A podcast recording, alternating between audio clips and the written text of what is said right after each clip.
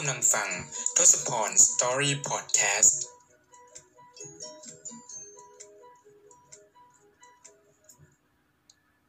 สวัสดีครับทุกคนยินดีต้อนรับเข้าสู่ทศพร Story Podcast นะครับสำหรับ episode นี้ก็เป็น episode ที่ 5 แล้วนะครับที่เราได้มาพบกันนะครับสำหรับท่านที่รับฟังอยู่ทาง YouTube นะครับก็อาจจะได้เห็นวิดีโอของหนุ่ยไปด้วยนะครับก็รับชมกันไปแบบนี้นะฮะส่วนท่านใดที่อยากจะฟังแบบเป็นพอดแคสต์จริง ๆ แบบเป็นแค่เสียงอะไรอย่างนี้นะครับก็สามารถที่จะเข้าไปที่แอปพลิเคชันเอ่อ Anchor นะครับ Anchor ตอนนี้ก็ไปลงตรงนั้นเรียบร้อยแล้วนะครับในส่วนในอนาคตเนี่ยอาจจะมีไปลงที่ Spotify แต่ตอนนี้ก็รอการอนุมัติอยู่นะครับ ก็อาจจะต้องรอสักนิดหนึ่งนะครับสำหรับสัปดาห์นี้นะครับ ก็อยากจะมาอัปเดตบันทึกนึกขึ้นได้ของหน่วยนะครับ ก็วีคนี้เอาเรื่องแรกก่อนเรื่องของสภาพอากาศก่อนแล้วกันนะครับ ก็คือมีความค่อนข้างร้อนนะอากาศที่โตเกียวประเทศญี่ปุ่นตอนนี้ร้อนแล้วก็มีฝนตกอยู่เป็นระยะระยะนะครับ ก็ฝนตกแทบจะทุกวันหรือว่าเรียกทุกวันเลยก็ได้นะครับ โดยเฉพาะอย่างยิ่งวันที่หนุ่ยได้ออกไปทำแลบที่มหาวิทยาลัยนะครับ ก็คือวันพุธกับวันพฤหัสที่ผ่านมานะก็คือฝนตกตลอดเลยนะครับ แบบฝนเทกระหน่ำลงมาเลยนะครับ ก็ต้องเอ่อเนื่องจากว่าช่วงนี้หนุ่ยขี่จักรยานนะครับ ก็ต้องใส่เสื้อกันฝนต้องปกป้องป้องกันกันอย่างเต็มที่เลยทีเดียวนะครับ แล้วก็สภาพอากาศในวีคต่อไปนะครับในสัปดาห์ต่อไปก็คือจะมีฝนตกในทุกๆวันนะครับสำหรับพยากรณ์อากาศ แล้วก็นอกจากนี้อาจจะมีเรื่องของฝนฟ้าขนองพายุอะไรต่างๆ ตามมาด้วยนะครับ ตอนนี้ก็จะต้อง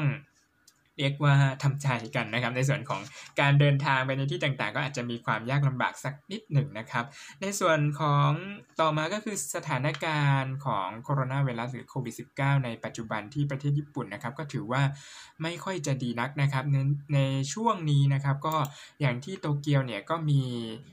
ผู้ติดเชื้อ ในรายวันเนี่ยนะครับก็คือเพิ่มขึ้นถึง 206 รายก็คือเกิน 200 รายติดต่อกันมาแล้วถึง 4 วันด้วยกันนะครับ ก็ก็คือเรียกว่าทำลายสถิติกันเลยทีเดียวนะครับ แต่อย่างไรก็ตามนะก็รายละเอียดอะไรต่างๆเนี่ยมันก็เหมือนกับว่าทางโตเกียวเขามีการตรวจมีเคสตรวจมากขึ้นนะครับ ก็คือประมาณ 2,000 ถึง 3,000 รายต่อวัน แล้วก็ทำให้จำนวน ผู้ติดเชื้อที่พบเจอในแต่ละวันก็เลยเพิ่มขึ้นตามไปนะครับ อันนี้ก็อาจจะพอเข้าใจได้บ้างนะครับ แต่อย่างไรก็ดีก็สะท้อนให้เห็นว่าคนที่อาศัยอยู่ในโตเกียวก็ต้องมีความระมัดระวังเป็นพิเศษนะครับเนื่องจากว่าถึงแม้ว่าสำหรับวัยรุ่นสำหรับคนที่อายุยังไม่เยอะอาจจะติดเชื้อแล้วไม่ได้มีอาการอะไรมาก หรือว่าติดเชื้อแล้วไม่ได้มี เรียกว่าความรุนแรงหรือผลกระทบต่อชีวิตมากนะครับ แต่อย่างไรก็ดีถ้าหากว่าเราติดเชื้อแล้วได้สิ่งต่างๆ เหล่านั้นแพร่กระจายไปยังผู้ที่สูงอายุหรือว่าผู้ที่มีโรคประจำตัวต่างๆ นั้นก็ถือว่าเป็นอันตรายแล้วก็เราไม่อยากจะเป็นแบบจะเรียกว่าอะไรเดียเป็นฆาตกรทางอ้อมอะไรอย่างเงี้ยนะเราก็ไม่อยากให้เป็นอย่างนั้น เพราะฉะนั้นแล้วก็ป้องกันตัวเองอย่างเต็มที่อย่างดีที่สุดแล้วกันนะครับ ในการล้างมือนะครับ การกินร้อนการ เอ่อเรียกว่าไม่ไปในที่ชุมชนที่แออัดอะไรอย่างนี้เนาะ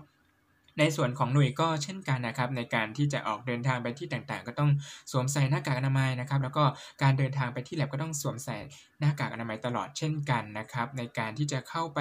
ในห้องในอาคารต่างๆ ก็ต้องล้างมือรวมถึงกับเเรียกว่าจะต้องมีการเลือกวันนะครับที่จะเข้าไปทำแลบเพื่อที่จะไม่ให้ ไม่ให้จำนวนคนใน lab มีเยอะเกินไป แล้วก็จำกัดเวลาในการที่จะเข้าไปอยู่ในบริเวณสถานที่ต่างๆ ของมหาวิทยาลัยด้วยนะครับ สิ่งต่างๆ เหล่านี้ก็เป็นมาตรการที่เรียกว่าของมหาวิทยาลัยในการที่จะป้องกันสิ่งต่างๆ เหล่านั้น แต่ว่าถามว่าในช่วงนี้ก็ถือว่าค่อนข้างที่จะเหนื่อยเลยทีเดียวนะครับ เนื่องจากว่าเราจะต้องบริหารเวลาในการเรียนเลคเชอร์ต่างๆ นะครับ แล้วก็บริหารเวลาในการเข้า lab ซึ่งก็จะต้องให้ match กับสมาชิกของ แลบท่านอื่น ๆด้วยนะครับ ที่จะเข้าไปที่มหาวิทยาลัยนะครับ เนื่องจากว่าอาจารย์ก็ต้องเรียกว่า limit จำนวนนักศึกษาที่จะเข้าไปทำแลบในแต่ละวันนะครับ ซึ่งสิ่งต่างๆ เหล่านี้ก็เป็นเรื่องที่ลำบากอยู่พอสมควรนะครับ ในการโยกย้ายวันและเวลานะครับ ซึ่งมันก็ทำให้ในสัปดาห์ที่แล้ว แล้วก็สัปดาห์ต่อไปเนี่ยหนูจะต้องเข้าไปที่มหาวิทยาลัยในช่วงเวลาแบบบ่ายโมง แล้วก็กว่าจะเลิกงานก็ ก็ประมาณ1นึ่ทุ่มสองทุ่มแล้วอะไรประมาณนี้นะครับ ก็ถือว่าเป็นวิกหนักๆอยู่ประมาณหนึ่งนะครับ แต่ว่าไม่เป็นไรนะครับเพื่อที่จะสร้างความปลอดภัยนะครับ แล้วก็เพื่อที่ความสบายใจของตัวเราเอง แล้วก็ผู้อื่นด้วยนะครับ เราก็สามารถที่จะต้องปรับตัวกันไปนะครับ ในส่วนตรงนี้เนาะแล้วก็ ในช่วงสัปดาห์ที่ผ่านมานะครับในสัปดาห์ที่แล้วเนี่ยพอดแคสต์หน่วยได้พูดถึงเรื่องของการสมัครทุนรัฐบาลญี่ปุ่นนะครับก็มีน้องๆเพื่อนๆพี่ๆที่มีความสนใจนะครับได้ทักมาสอบถามหรือว่าคอมเมนต์ไว้ในใต้คลิปวิดีโอใน YouTube ต่างๆ มากมายนะครับก็ในเบื้องต้นนะครับก็สำหรับที่สถานเอกอัครราชทูตญี่ปุ่นประจำประเทศไทยได้เปิดรับสมัครทุนรัฐบาลญี่ปุ่นนะครับ ดังที่ได้บอก ได้ประชาสัมพันธ์ไปแล้วนะครับในเมื่อในสัปดาห์ที่แล้วเนาะก็ตอนนี้ก็มีการออกประกาศนะครับในการรับสมัครทุนการศึกษาที่ ที่ประกาศออกมาแล้วนะครับก็จะมีประเภททุนนักศึกษาปริญญาตรี ประเภททุนนักศึกษาวิทยาลัยเทคโนโลยี ประเภททุนนักศึกษาวิทยาลัยฝึกอบรมวิชาชีพนะครับในส่วนตรงนี้ก็มีรายละเอียดต่างๆออกมาแล้วนะครับ ที่ทุกคนสามารถที่จะเข้าไปรับชมข้อมูลต่างๆนะครับ ศึกษาข้อมูลต่างๆ ได้ผ่านทางเว็บไซต์ของทางสถานทูตญี่ปุ่นประจำประเทศไทยได้เลยนะครับ ในส่วนของที่มีการสอบถามเข้ามา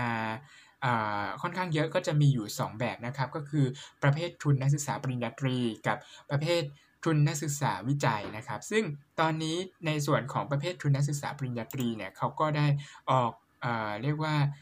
รายละเอียดต่างๆ ออกมาเรียบร้อยแล้วนะครับ แล้วก็สามารถที่จะส่งเอกสาร การสมัครถึงสถานเอกอัครราชทูตญี่ปุ่นประจำประเทศไทย และสถานกงสุลญี่ปุ่น หน้านครเชียงใหม่ได้ภายในวันพุธที่ 22 กรกฎาคม 2563 นะครับ เวลา 15 นาฬิกาก็นับตั้งแต่วันนี้เป็นต้นไปก็เหลือเวลาอีกประมาณ 10 วันนะครับ โดยที่การจัดส่งเอกสารต่างๆ ก็เปิดรับใบสมัครผ่านทางไปรษณีย์เท่านั้นนะครับ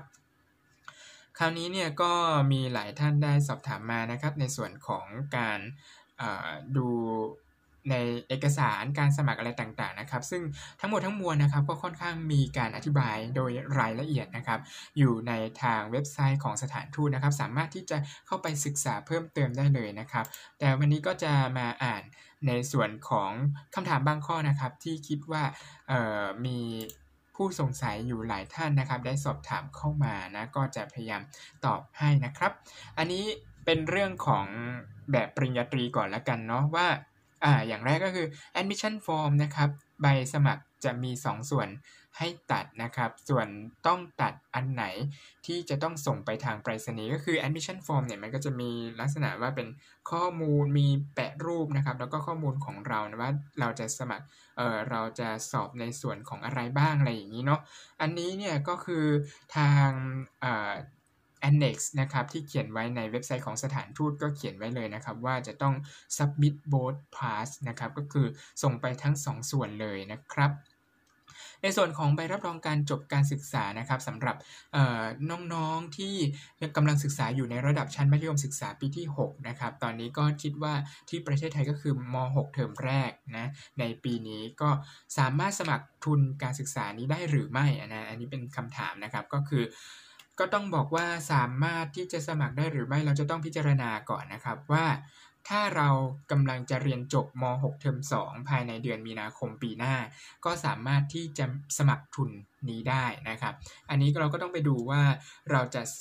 เราจะสำเร็จการศึกษาทันในช่วงเดือนมีนาคม หรือว่าก่อนเดือนเมษายนของปีหน้าหรือเปล่านะครับ ซึ่ง ถ้าหากว่าเราจบก่อนแน่ ๆ นั่นก็หมายความว่านั่นก็หมายความว่าเรามีสิทธิสอบ แต่ว่าในการที่จะใช้ใบรับรองจบการศึกษาเนี่ยเราอาจจะยังไม่มีใช่ไหมสิ่งที่จะใช้แทนก็คือเป็น certificate of school enrollment นะครับ ก็คือ ใบประกาศที่แสดงสถานะความเป็นนักเรียนหรือนักศึกษาของเราในโรงเรียนนั้นๆอยู่นะครับ อันนี้เนี่ยก็แต่ว่าเขามีข้อแม้ที่เขียนอยู่ไว้ว่าเราจะต้องเขาเรียกบอกว่า must also indicate that applicant will be expected to graduate before April 2021 นะครับ ก็คือนักศึกษาก็คือตัวเราเนี่ยจะต้อง คาดว่าจะสำเร็จการศึกษาก่อนเดือนเมษายน 2021 นะครับ อันนี้ก็คือจะต้องระบุไว้ชัดเจนเลยในตัวใบ Certificate นะครับอของ off school element ตัวนี้เนาะ แล้วก็นอกจากนี้ก็คืออในส่วนของทุนรัฐบาลญี่ปุ่นแบบ University Recommendations อ่าอันนี้มีคนสอบถามเข้ามาในส่วนของ University Recommendation นะครับ ก็คือ เราสามารถที่จะสมัครได้มากกว่า 1 มหาวิทยาลัยหรือไม่อ่าสำหรับทุนนักศึกษาวิจัยหรือ research student นะครับก็สำหรับคนที่จะสมัครปโทปเอกก็คือจบปตรีแล้ว แล้วก็อยากจะสมัครแบบ University Recommendation นะครับ สามารถสมัครได้มากกว่า 1 มหาวิทยาลัยนะครับ โดยส่วนตัวของหน่วยจากประสบการณ์ตัวหน่วยเองหน่วยก็สมัคร 2 ที่ในตอนนั้นนะครับ ก็คือ University of Tokyo กับ Tokyo Tech ใช่ไหมอย่างที่เคยบอกไปแล้วก็คือ แน่นอนครับเราสามารถสมัคร 2 ที่ แต่ไม่แนะนำให้สมัครแบบว่า สมมติที่เดียวกันแล้วก็สมัครกับอาจารย์ 2 ท่านที่อยู่ในที่เดียวกันอย่างเงี้ยอันนี้ไม่แนะนำนะครับ แต่ว่าถ้าหากว่าสมัคร 2 ที่โอเคอันนี้เป็นเหตุผลที่พอรับได้นะครับก็คือ เราสามารถสมัครแบบนี้ได้ ในสุดท้ายแล้วสมมุติว่าผลปรากฏออกมาเราติดทั้งสองที่ สุดท้ายแล้วเขาก็จะถามอาจารย์ท่านก็จะถามเรานะครับว่าเราอยากจะเลือกไปอยู่ที่ใดอะไรอย่างนี้เนาะหรือว่าบางทีผลของที่หนึ่งออกมาก่อน แล้วผลของอีกที่หนึ่งยังไม่ออกเนี่ยท่านก็ถามเหมือนกันนะครับ ว่าเราจะรอผลนั้นๆไหมหรือว่าเราจะรับออขอรับ ยอมรับว่าจะเรียนที่นี่เลยอะไรเงี้ยแล้วก็อันนี้ก็ขึ้นอยู่กับการตัดสินใจแล้วก็วิจารณญาณของแต่ละท่านแล้วนะครับ ว่าจะเลือกหรือไม่เลือกอะไรอย่างไรนะครับ แต่ว่าสมัครมากกว่าหนึ่งที่ได้นะครับอืมคราวนี้ก็มีนอกจากนี้ก็จะมี บางท่านอยากจะให้ช่วยสอนสมัครทุนเข้ามหาวิทยาลัยนะครับว่ากลัวเอกสารไม่ครบอะไรต่างๆ ในส่วนของขั้นตอนการสมัครทุนอะไรต่างๆ ถ้าเป็นแบบ University Recommendation นะครับสำหรับคนที่อยากจะเรียนต่อปริญญาโทปริญญาเอกอะไรต่างๆหน่วยได้ทำคลิปวิดีโออธิบายไว้เรียบร้อยแล้วนะครับ ในชื่อคลิปวิดีโอว่าว่าอะไรนะจำไม่ได้แล้วนะครับ ขอดูแป๊บหนึ่งแชร์ประสบการณ์การสมัครขอทุนรัฐบาลญี่ปุ่นแบบ University Recommendation นะครับ อันนี้ก็สามารถที่จะเข้าไปดูใน Channel YouTube ของหน่ยได้เลยนะครับ ช่องชื่อช่องทศพรวิจักเมทีนี่เลยนะครับ สามารถที่จะเข้าไปดูได้นะครับโอเค นอกจากนี้นะครับก็ยังมีหลาย ๆ ท่านที่หลังไม่มานะว่าเเรียน ในการสมัครทุนรัฐบาลญี่ปุ่นแบบ University Recommendation เนี่ย เห็นว่าทางเราทางหน่วยเนี่ยนะครับ สมัครแบบเเรียกว่าจะเรียนต่อทั้งโทและเอกอะไรอย่างนี้ เขาจะถามว่ามีแบบเรียนปริญญาโทอย่างเดียวไหมอ่า อันนี้ก็ต้องตอบว่ามีนะครับ สามารถที่จะสมัครเป็นปโทอย่างเดียวได้นะครับ แต่ทางนี้เนี่ย โดยธรรมชาติของทุนอย่างทุนที่หน่วยสมัครมา มันอยู่ในโครงการ IGPA นะครับ International Graduate Program นะครับ อันนี้เนี่ยก็เอ่อ IGPA อันนี้ส่วนใหญ่แล้วก็คนที่จะมาเรียนเนี่ยก็จะเรียนแบบโทกับเอกนะครับ แต่ถาถามว่าจะเรียนโทอย่างเดียวได้ไหม ก็สามารถทำได้นะครับ ขึ้นอยู่กับการคุยกันตกลงกันระหว่างตัวเรากับตัว กับท่านอาจารย์ที่ปรึกษาอะไรอย่างนี้นะ ก็ถ้าหากว่าท่านอยากพวกเราอยากเรียนโทอย่างเดียว ก็สามารถที่จะลองคุยดูลองสอบถามดูว่าเราสามารถที่จะเรียนปโทอย่างเดียวได้ไหมอะไรอย่างนี้นะครับ แต่โดยปกติแล้วก็คือมีคนที่เรียนโทอย่างเดียวก็มีเหมือนกันนะครับ ในส่วนตรงนี้เนาะแล้วก็ในส่วนของอ่าในส่วนของคนที่อยากจะสมัครทุนรัฐบาลญี่ปุ่น ที่ผ่านสถานทูตนะแบบ embassy recommendation นะครับ แต่เป็นในส่วนของทุนนักศึกษาวิจัยอันนี้ก็คือจะเรียนต่อปโทอะไรอย่างนี้และอ่าก็ตอนนี้ในส่วนของประกาศรับสมัครข้อมูลต่างๆ ยังไม่ออกมานะครับ แต่ว่าจะออกประกาศรับสมัครออกมาในวันจันทร์ที่ 3 สิงหาคม 2563 นะครับ ติดตามได้ในเว็บของสถานทูตญี่ปุ่นได้เลยนะครับ ซึ่งในส่วนตรงนี้เนี่ยก็มี หลายท่านสอบถามมาในส่วนของเอกสารนะครับ ในส่วนของเอกสาร บางท่านที่เรียนปริญญาตรีสำเร็จการศึกษาเรียบร้อยแล้วนะครับ ใน transcript ก็มีระบุในส่วนของเกรดอะไรต่างๆ เรียบร้อยแล้วล่ะ แต่ว่ายังไม่ได้รับปริญญาแล้วคราวนี้เนี่ยก็เป็นคำถามว่าเราจะต้องเอเรียกว่าส่งใบ Certificate ใบรับปริญญานี้ อย่างไรนะครับ ก็ต้องบอกก่อนว่าในส่วนของใบปริญญานี้เนี่ยเราอาจจะไม่ต้องส่งไปก็ได้นะครับ ในส่วนที่เราจะส่งไปเนี่ยก็จะเป็นลักษณะถ้าหากว่าเอ่อมันจะมีใบ Certificate ตัวหนึ่งนะครับ ที่ขอได้จากทางมหาวิทยาลัยนะเป็น Certificate ที่รับรองในส่วนของความเป็นนักศึกษาหรือว่า Certificate เอ่อ Certificate ที่รับรองว่าเราสำเร็จการศึกษาแล้วอันนี้ หน่วยคิดว่าแต่ละมหาวิทยาลัยเขาจะมีในส่วนของธุรการนะครับ สามารถที่จะไปสอบถามดูได้นะว่าเอออันนี้เราอยากจะขอใบรับรองการสำเร็จการศึกษาอ่าสามารถขอได้อะไรอย่างไรมีขั้นตอนการอย่างไรนะครับ ก็สามารถที่จะติดต่อได้ที่มหาวิทยาลัยได้เลยหน่วยเชื่อว่ามีแน่นอนนะครับ ไม่จำเป็นที่จะต้องส่งตัวเอ่อ copy ของ certificate ที่เป็นใบปริญญาที่เเรารับปริญญาอะไรเงี้ย อันนี้ไม่ต้องก็ได้นะครับ แล้วก็แน่นอนว่าในส่วนของท่านที่กำลังศึกษาอยู่อะไรเงี้ยก็เรายังไม่มีใบปริญญาแน่นอนใช่ไหมแต่ในเคสคล้ายๆ กับเด็กปอตีเมื่อสักครู่เลยก็คือ เราสามารถที่จะขอใบที่ว่าเราเป็นนักศึกษาแสดงสถานะนักศึกษา แล้วก็มีความคาดว่าจะจบการศึกษาในปีการศึกษาเท่าไหร่เดือนอะไรอะไรอย่างเงี้ยเราสามารถที่จะขอใบนั้นออกมาได้ เช่นกันนะครับ อืม แล้วก็ นอกจากนี้นะครับในส่วนของข้อสอบอ่าข้อสอบของทุนรัฐบาลญี่ปุ่นแบบ Embassy Recommendation นะครับ อันนี้เนี่ยก็ต้องบอกว่าข้อสอบเนี่ย หนุ่ยไม่เคยเจอเหมือนกันเพราะว่าหนุ่ยไม่ได้สอบแบบ embassy recommendation นะครับ แต่ก็เคยศึกษาอยู่บ้างนะครับ อันนี้ก็เราสามารถที่จะเข้าไปดูข้อสอบเก่าได้ ข้อสอบเนี่ยเขาออกเป็นภาษาอังกฤษนะครับ ยกเว้นวิชาภาษาญี่ปุ่นเท่านั้นเองนะ นอกนั้นเนี่ยเราก็สามารถที่จะไปดูตัวอย่างข้อสอบเก่าได้นะครับ ซึ่งอันนี้ก็เขามีไว้มีระบุไว้อยู่ในเว็บไซต์ของสถานทูตเลยนะครับ ในประกาศรับสมัครนี่แหละนะครับ เลื่อนไป ตั้งล่างๆนะก็เราก็จะเห็นในส่วนของข้อมูลตัวอย่างข้อสอบทุนรัฐบาลญี่ปุ่นนะครับ สามารถที่จะเข้าไปศึกษาลองไปอลองไปฝึกทำกันก่อนได้นะครับผมอันนี้ก็จะเป็นนี่ก็น่าจะเป็นทั้งหมดนะครับของของคำถามส่วนใหญ่ที่สอบถามกันเข้ามานะครับ ในเรื่องของทุนรัฐบาลญี่ปุ่นต่างๆนะครับ ก็ถ้าหากว่ามีข้อสงสัยอะไรเพิ่มเติมนะครับ สามารถที่จะ ส่งเข้ามาสอบถามนะครับ หรือคอมเมนต์ที่ใต้คลิปวิดีโอใน YouTube ก็ได้นะครับ แล้วเดี๋ยวหนุ่ยก็จะมาตอบคำถามอาจจะตอบในคอมเมนต์นั้นเลยนะครับ หรือว่าอาจจะเอามาตอบในพอดแคสต์รายสัปดาห์แบบนี้ให้ทุกท่านได้รับฟังกันละกันนะครับ